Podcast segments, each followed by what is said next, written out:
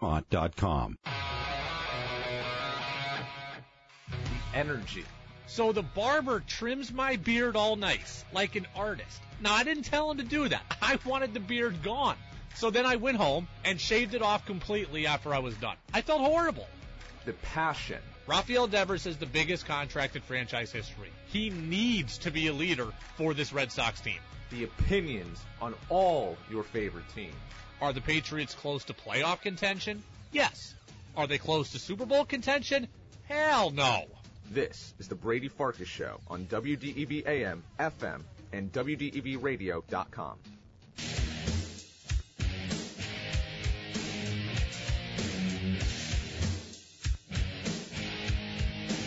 What's up, everybody? Happy Friday here on the Brady Farkas Show, brought to you by Fecto Homes on WDEV, AM and FM, WDEVradio.com. Short show today. We got 40 minutes. We're up until 610, 530 until 610, and then we bring you Red Sox baseball. Sox taking on the Cardinals, start of a weekend series at Fenway. Return of the Big Maple tonight. James Paxton, called the Big Maple because he hails from Canada. It's also quite a large human. So first pitch there is 710. It'll be Paxton's first start since 2021. As someone who watched him for a number of years with the Mariners, I'm rooting for him. I fear that he's not going to be great in this run for the Red Sox. But again, I've been wrong before. I hope I'm wrong again. I like Paxton. I think if he's good, it would be a huge boost to this team. You can get in as always on the text line 802-585-3026 and uh, again, we go up until 610 today. Five, four, three, two, one. And here we go. The opening thoughts on the Brady Farkas Show are brought to you by Sticks and Stuff and by Swanton Lumber, Vermont's most complete locally owned home center with locations in Enosburg, Derby, Middlesex, St. Albans, and at Swanton Lumber. They're online at sticksandstuff.com. I want to give the Boston Celtics credit. I want to give the Celtics credit for a couple of different things. Yesterday was obviously not perfect. We know about Jayson Tatum's struggles. We'll get to that momentarily. But the Celtics did win. They won on the road. By the end of the show yesterday, I had predicted them to win, but I was worried that they could have wilted in that game. They didn't. Philly made a couple of runs. The Celtics still withheld their ground and end up finishing the deal. They win the game 95-86, game seven coming up on Sunday. We don't know what time yet, but we know it will be at TD Garden. I'm going to give the Celtics credit for the following. The things that we have asked of them and or the things that we have criticized them for, they largely got done yesterday. I asked the Celtics yesterday to come out and have a commitment to defense. I said the Celtics could not win this game if it was 128 to 126. This game was played like a 1980s playoff game, 95-86. When the game is played that low, I trust the Celtics to win. They didn't need to only allow Philly 86 points, but that's what they accomplished, and that was great to see. It was a return to Celtics defense. We know that under Joe Mazzulla, the team is more offensively minded than it was under Ime Udoka. Okay, you can have your preference of what you like better, but in the playoffs, you need defense, and we hadn't seen it enough from this group. We saw it yesterday. So we asked for them to come out committed to defense. They did. They were. Check.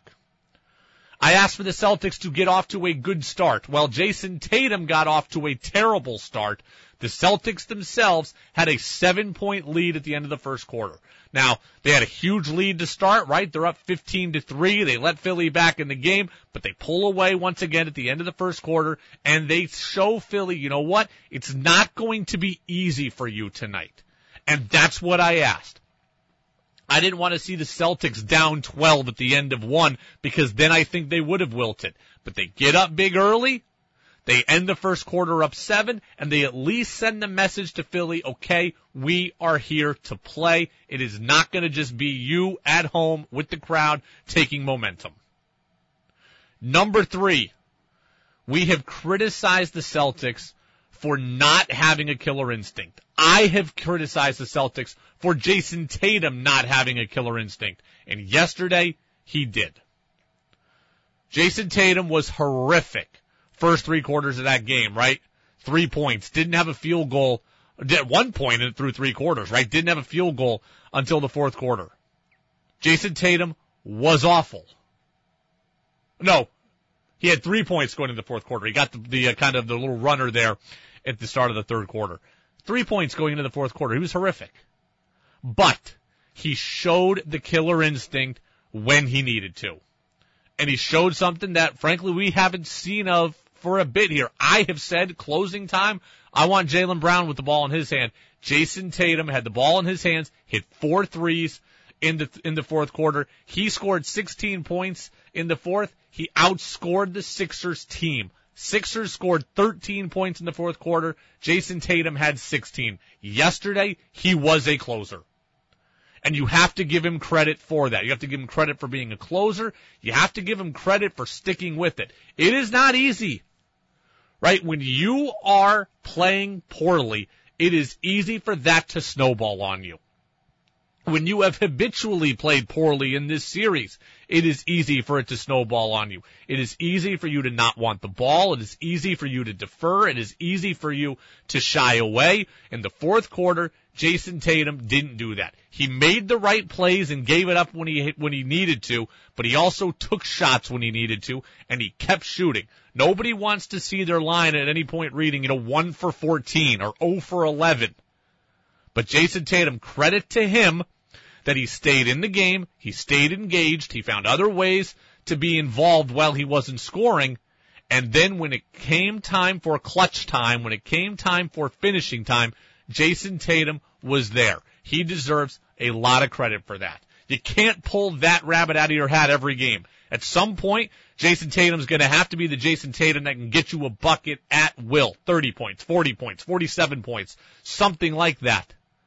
But last night, he gets a lot of credit. And I also give credit to his teammates because his teammates stuck by him as well. It would have been easy for them to splinter. It would have been easy for them to phase him out. It would have been easy for them to not give him the ball. It would have been easy for them to try to do too much. They just kept trusting him. And that's important too. Jaylen Brown, after the game, talked about what he said to Tatum. Uh, no, I said some stuff to him, you know, uh, keep going. I believe in you. You know, uh, whoever was on, I told them they can't guard you. Stop being apprehensive and just go. You know, and you know, if you ask him, he'll probably say that's just exactly how I drew it up. Right, but uh, it don't got to be pretty. You just got to get it done. I mean, Marcus Smart said something similar. Joe Mazzulla said, I went up to him, I told him I loved him. That's a team, right? That's a team. And that was good to see and that was good to hear. Celtics deserve a lot of credit. I like to think that I'm fair. I criticized them after the loss against Atlanta. I criticized them after the loss in game five. When there's praise to be had, I like to think I give it to them, and they deserve it today. Came out defensive mindset, 13 points in the fourth quarter. They finished it defensively as well, 86 points total, phenomenal. Tatum stuck with it, credit to him. His teammates stuck beside him, credit to them. They started out well. And the other thing I asked for is I asked for other guys to do things, right? It couldn't just be the Tatum and Brown show. And there was Marcus Smart with a team high 22. There was Malcolm Brogdon with 16 off the bench, including four threes. And there was Robert Williams starting, playing more minutes than usual, 28 minutes, getting 10 points instead of four, getting nine rebounds, blocking shots, altering shots in the lane changing the way Philly did things offensively. Celtics did what exactly we asked them to do. They deserve to be rewarded for that. And now, as a result, I think they're going to win game seven. I do. I just can't see this team dropping a third game at home. I can't. I can't see the Celtics who can, who showed us that they can play that defense allowing 110 points again to Philly. I can't see James Harden, Joel Embiid, and Tyrese Maxey all going off. One of them, sure. I can't see three of them going off. The Celtics showed us that they can play elite level defense. I think we're going to see it on Sunday. I think the Celtics are going to win this series. I think they're going to get back to the Eastern Conference Finals. And then I think they'll probably play Miami, who they played last year in the Eastern Conference Finals. And I just think they're better than Miami. And I think they're going to get back to the NBA Finals. That's how quickly here, that's how goofy the Celtics are, that one day you think they're dead and the next day I've got them penciled into the finals. It's not always pretty. It's not always effective, but I think they're going to get the job done. 802-585-3026. Your thoughts on the Celtics. A lot of good. There was something very weird though after the game. Did you hear about what Marcus Smart said about Joe Mazzulla? After the game, Marcus Smart was asked about Mazzulla starting Robert Williams alongside Al Horford. Here's what Smart said. I was ecstatic about it. You know, um, to be able to have Rob in there, he, he changed the game, um, a lot. Um, you know, being able to, to, to have a lob threat, um, a rim threat to be able to protect the rim on the other end. Um, he's huge for us. And, uh, you know, I was, I was proud to have him on the court, you know, and that just goes to show, you know, Joe's learning, um, just like all of us. You know, I know he's been killed a lot, um, rightfully so. You know, he, he needs to make some adjustments and he's did that. And that's all you can ask for. Just continue to be the best he can be. And, uh, it takes everybody. It's a full team effort. Marcus Smart says that Joe Mazzulla has been killed for decision making, adjustments, etc. And then he adds, rightfully so. I don't love that. I was checking out Adam Kaufman, our guy, Celtics insider from WBZ Radio in Boston on Twitter, and I liked what he had to say best. It's not a great comment. It's one that Smart probably may have to apologize for behind closed doors. Overall, the sentiment is probably okay if you listen to the full 32 seconds. I think what Marcus Smart is getting at is accountability, right? We're all accountable. We all have to grow. We all make mistakes. We all learn. We all have to adapt. We all have to evolve. I think at the end, when you piece it all together, it's probably okay because it probably comes from a good place of, hey, Joe got crushed. He deserved it. He learned. He adapted. He's accountable. He moves on. He grows. And that's what we all have to do too. I think that's probably what smart means, but I don't love that stuff publicly to the media. And if I'm Marcus Smart, I'm probably apologizing to Joe Mazzulla, you know, behind closed doors today. I think Marcus Smart meant it. It's probably okay that he meant it. You know I'm not a fan of giving that stuff up to the media. Again, as a media person, I love it because of the fodder. I love it because it gives us stuff to talk about. But as a fan of the team, I do not like distractions. I do not like controversy. I do not like throwing people under the bus, and I do not like it happening, happening publicly. So when Marcus Smart says he, our head coach has been killed rightfully so, that raises eyebrows to me. And then Smart went on to say, this is the one that actually bothers me more. Smart goes on to say that, you know, we're kind of helping Mazzulla learn here. It's, it's different, you know, um, but it, it helps us as players because when you think about it in the grand scheme, you know, we're, we're, we're teaching him as well. Um, and we're teaching ourselves. We get to learn more about ourselves. We, you know, it allows Jason, it allows Jalen, it allows me to be more vocal, um, on the court and to, to go figure things out and we're doing it together. So, um, you know, um, it's not going to be perfect. Joe's not perfect. Um, you know, he was put in a very tough situation this year, and he's doing the best he can. And that's all we can ask for. We're, we're going to continue to go out there and work our tails off for him, just like he's going to go out there and continue to work his tail off for us. So that's the comment probably that I don't love more. I think for this year, it's okay. Like, I think that dynamic this year is okay. In the future, I think it presents a problem. And here's what I mean. I think Joe Mazzulla right now knows where he's at, right? I'm a first year head coach. I've never even been a head assistant. My lead assistant, Damon Stoudamire, is gone. Will Hardy, a guy who was on the staff, is now the coach of the Jazz. I think this year, Joe Mazzulla is probably okay leaning on guys, right? Learning from guys, asking for help, taking more, um, input from guys. I think this year, Joe Mazzulla's like, hey, let's do this collectively because he understands, has the self-awareness to know where he's at. But in the future, next year, I think Joe Mazzulla, right, like he's going to come in with a different level of experience, with a different mindset, with a different, you know, tools in his toolbox. And next year, I think, is different, where I don't think he's going to need the players' input as much, but the players are going to feel like they have the right to give it to him. Does that make sense? 802-585-3026. This year, I think Joe Mazzulla needs the help of everybody. Next year, Joe Mazzulla's not going to need as much help, right? He's going to know he's going to have an off season to plan. He's going to have an off season to prep. He's going to go through the draft. He's going to watch summer league. He's going to have ideas. He's going to be able to formulate those ideas through the off season. He's going to be more in tune with the contract stuff. He's going to have more meetings with Brad Stevens. Next year, Joe Mazzulla is going to come in with a plan, with an idea, and, and knowing and understanding what he wants to do. Next year, he's not going to need the help of his players as much, but I think his players will think, hey, we did it last year. It worked out well. We're going to do it this year. And I don't want to see friction built off that where Joe Mazzulla says something and then Marcus Smart is like, ah, coach, come on, man. Hey, this is how we want to do it. Or Jayson Tatum or Jaylen Brown are saying, ah, nah, this, we really want, we don't want to call that play. We want to call this play. This play's going to work better. Like the head coach needs to have authority.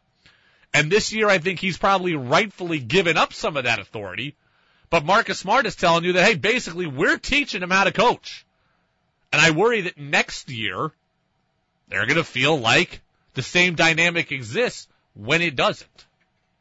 The next year, it, that same dynamic will not exist. I do not think that that is necessarily a great comment for the future. Uh, one future thing on the Celtics yesterday, we talked about Jaylen Brown and, and Jayson Tatum being eligible for the Supermax extensions.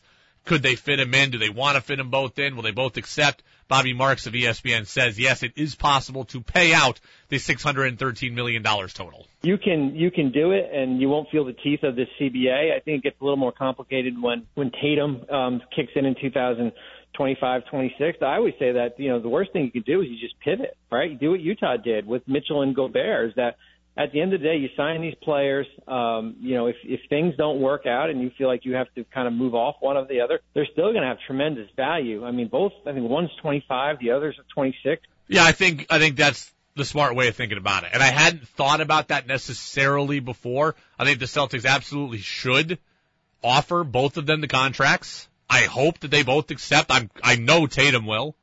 Brown is a little more of a question mark. I imagine he will as well. Again, I don't know that everything is going to be hunky dory once he does that. I still think he has issues, city, organization, etc. And if, but it's still worth it. And if you can't make it work, then yeah, you do what Utah did. And look, the Jazz got a zillion picks, first round picks for Rudy Gobert from Minnesota. And both Jaylen Brown and Jayson Tatum are better than Ruby, are, are more valuable than Rudy Gobert. They got a bunch of stuff for Donovan Mitchell. Jaylen Brown and Jayson Tatum are in the Donovan Mitchell vein. I would say Brown a little less valuable than Mitchell, Tatum a little more valuable than Mitchell. So you you offer them both, you try to sign them both, you try to make it work with both, and if it doesn't, understand that you can always get out of it probably fairly easily, provided these guys aren't hurt. You can get out of these contracts fairly easily by going to get picks. It's the Brady Farkas Show brought to you by Fecto Homes on WDEV, AM and FM, WDEVradio.com. The Patriots schedule is out. We'll recap it in 60 seconds on DEV.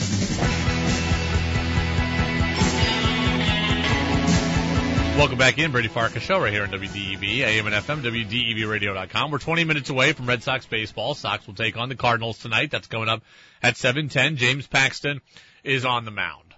Uh, Patriots schedule came out yesterday, and I will say this. I think the Patriots got a relatively good draw for their schedule. Their schedule is hard. They have the, the by opponent win percentage from last year, the third hardest schedule in football. So no matter where you turn, they're going to be playing hard teams. That said, I think the sequencing of games actually is pretty fair to them. It's given them a reasonable path to navigate this schedule. I mean, look, let's just look at it. Now, I'm not going to do a whole win-loss thing. I, I don't believe in going through 17 games in May and tell you, oh, they're going to win this one, they're going to win that one. I think the Patriots are between a seven win and a nine win team. I saw Tom Curran of NBC Sports Boston think they're going to win 12. I saw Adam Kaufman say he thinks they're going to win 10. I am not that bullish on this team. I think they are between a seven and a nine win team. A lot of it depends on injuries, injuries to themselves, injuries to their opponents, but the sequencing of the schedule is fair. One, week one at home against Philly. Philly's better than them. I would say Philly's going to win that game. But if you're going to play, if you're going to have that game, week one is a good time to have it, right? You get four months for Bill Belichick to prepare for Jalen Hurts. You get an Eagles team that, like, every team is different in September than they are in November.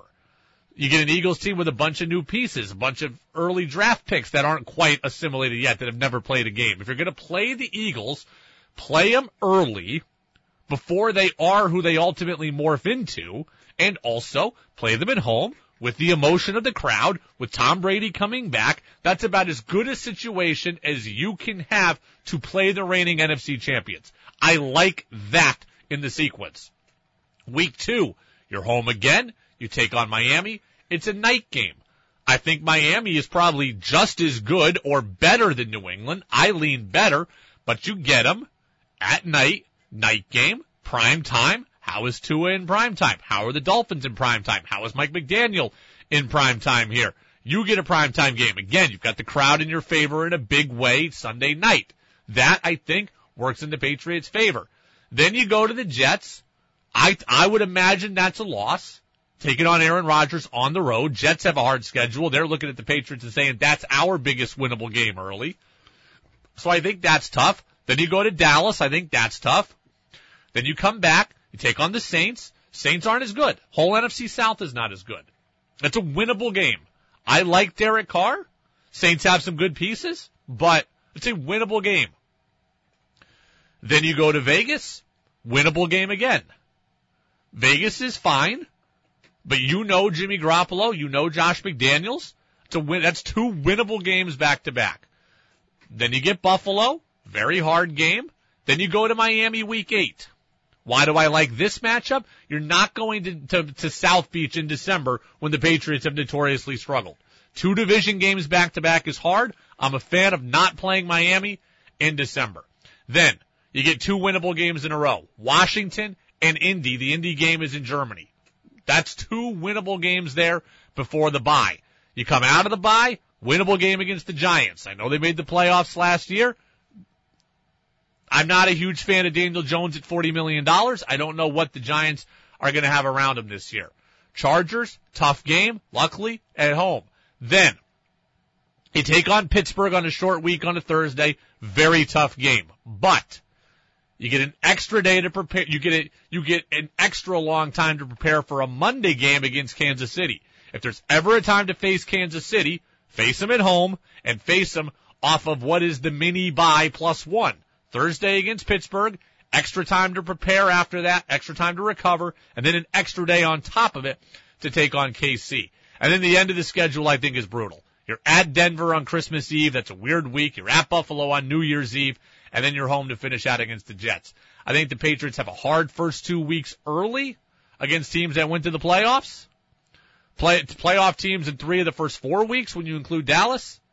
End of the season at Denver, at Buffalo, home for the Jets who might be in playoff contention. I think it's tough. But the middle of the schedule, there's some easy stuff, easier stuff to navigate there. And there's a couple of pockets where I think you gained a scheduling advantage. That's what I would say. Um, with the way the schedule is sequenced, there's more winnable games in there than I would have thought, right? Like I'm glad you're getting the Chiefs on a long week to prepare. You get the Giants, who I think you're kind of even with, coming off a bye, extra time to prepare. We know how good Belichick is off a bye. That's good. Um, what is interesting is kind of where the Patriots are at in the national landscape. The Patriots are irrelevant is the wrong word, but the Patriots are not the draw clearly that they have been in the past. They're clearly not the draw they've been in the past. You look at the primetime games, right? Everybody gets a Thursday game. So them playing Pittsburgh on national TV means nothing for me. Every team gets a primetime game on Thursday. They're getting sent to Germany. okay. That that doesn't make them highly coveted by the networks. It just meant it was their time to go overseas, and they have the agreement in Germany. The Patriots really got three primetime standalone games, which is not nothing. But in the Tom Brady era, we're talking about five. I think the Bills have seven standalone games this year. Patriots got Monday against KC, Sunday against Miami, and the Christmas Eve night game against Denver. And that's gonna be, that's gonna be a big one. Okay, that's a big game on the road at Denver. I'll be very fascinated about that one because I'll be very fascinated about that one because I think Denver's a very interesting team to watch. They were bad last year. Russ was bad last year. But when you have Sean Payton come in, I, I just think Russ is going to be better this year.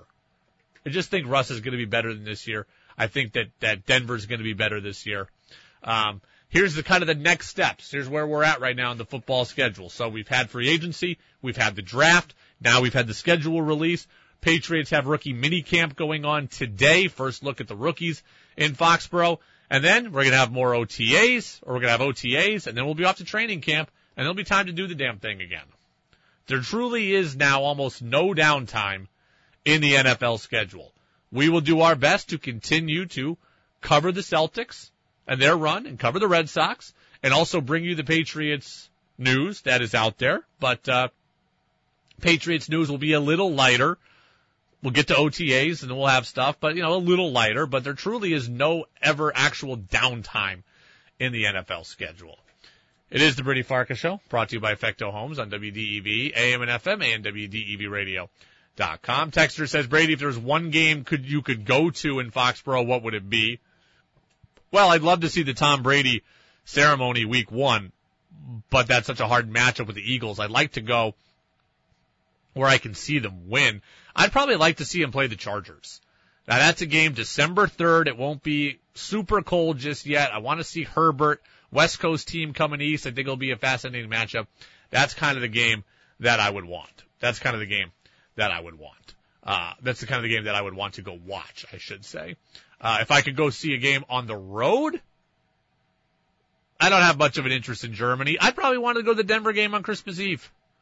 I mean, I'd hate to give up my Christmas Eve, but Denver, December.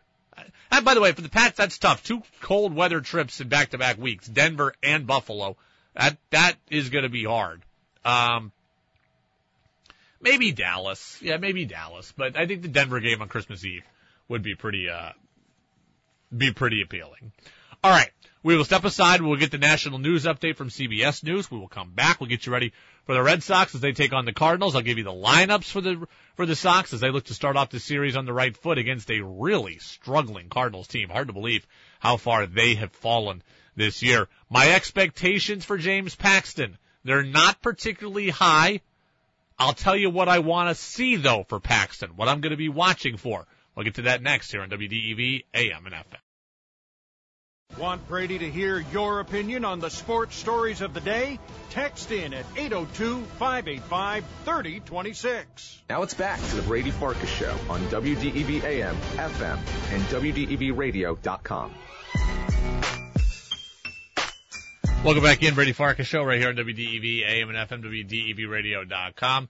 Kyle says, gotta see the Steelers, Brady. That would be the one that you'd want to see. Go live a little. Live a little by going to Pittsburgh? I thought going to Denver on Christmas Eve would have been living a little bit. Like, I thought that would have been a good game to go see. I, you know, yeah, the Patriots and Steelers played each other all the time for a while. So did the Patriots in Denver, but Russ has had good success against the Patriots. I think that would be a good game to see. I think Denver, Colorado, Christmas time, snow, mountains, etc., skiing. I think that would be a good environment. Uh, Pittsburgh? You're telling me that's the most desirable trip on the Patriots schedule? Miami would be more desirable. Germany would be more desirable. Vegas would be more desirable. Dallas would be more desirable. Pittsburgh might be one of the games I want to go to least on the Patriots schedule. The Jets would be one. I have no desire to go to New York. Giants then two is the same result. Pittsburgh three. I mean, my goodness. I, you're giving me Pittsburgh as the best game to go see on the Patriots schedule, uh, on, on the road? No, thank you. James Paxton gonna pitch tonight for the Sox, make his Sox debut. I am nervous about what we're gonna get. I just, I've seen James Paxton at his best, and I love watching him pitch. That said, he hasn't really pitched in four years. I have a hard time believing he's going to come in and be a huge difference maker. I hope that I am wrong. When James Paxton, here's what I want to see. When James Paxton is at his best, the velocity is 95 to 97. He's not afraid to go on the inner half and just dot the inner half. He's got a spiked curveball that he'll throw and get you to chase down in the dirt. And he's got a slider that will bury you on the back foot of a righty. When James Paxton is at his best, that's what he looks like. The fastball is 95 to 97 and in. The slider is coming down on your back foot and the curveball is in the dirt and you're swinging at it. That's James Paxton at his best. That's vintage Paxton. It was the Paxton that threw a no hitter for the Mariners against Toronto. It was the Paxton that pitched well for the Yankees for a year or two. I don't know if we're going to get that guy. Does he have the control to do the things that I just that I just said? Will he have the velocity 95, 97 or is it going to be 92, 94? 92, 94 is immensely hittable. 97 is a lot less hittable. I know the reports on his velocity have been been pretty good, but we will see what happens. I hope I'm wrong. Guy hasn't really pitched in four years. 21 innings since 2019. He threw 20 innings in 2020 in the COVID season. He threw one inning in 2021 and hasn't thrown since. Now he's thrown in the minors. He's done rehab stuff, so it's not like he hasn't done anything. I just doubt that it's going to translate perfectly. I doubt it's going to translate perfectly. I hope I'm wrong. I hope I am.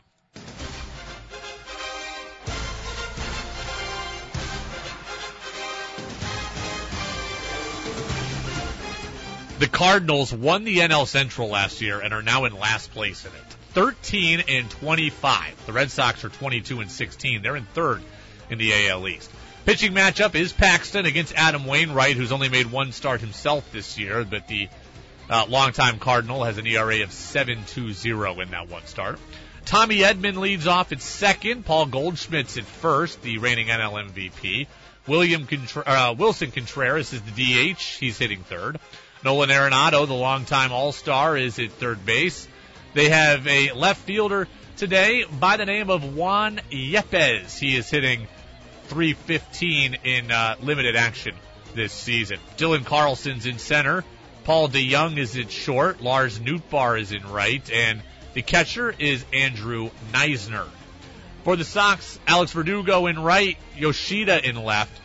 Justin Turner, the DH. Rafi Devers back at third. Jarren Duran's in center. Triston Casas at first.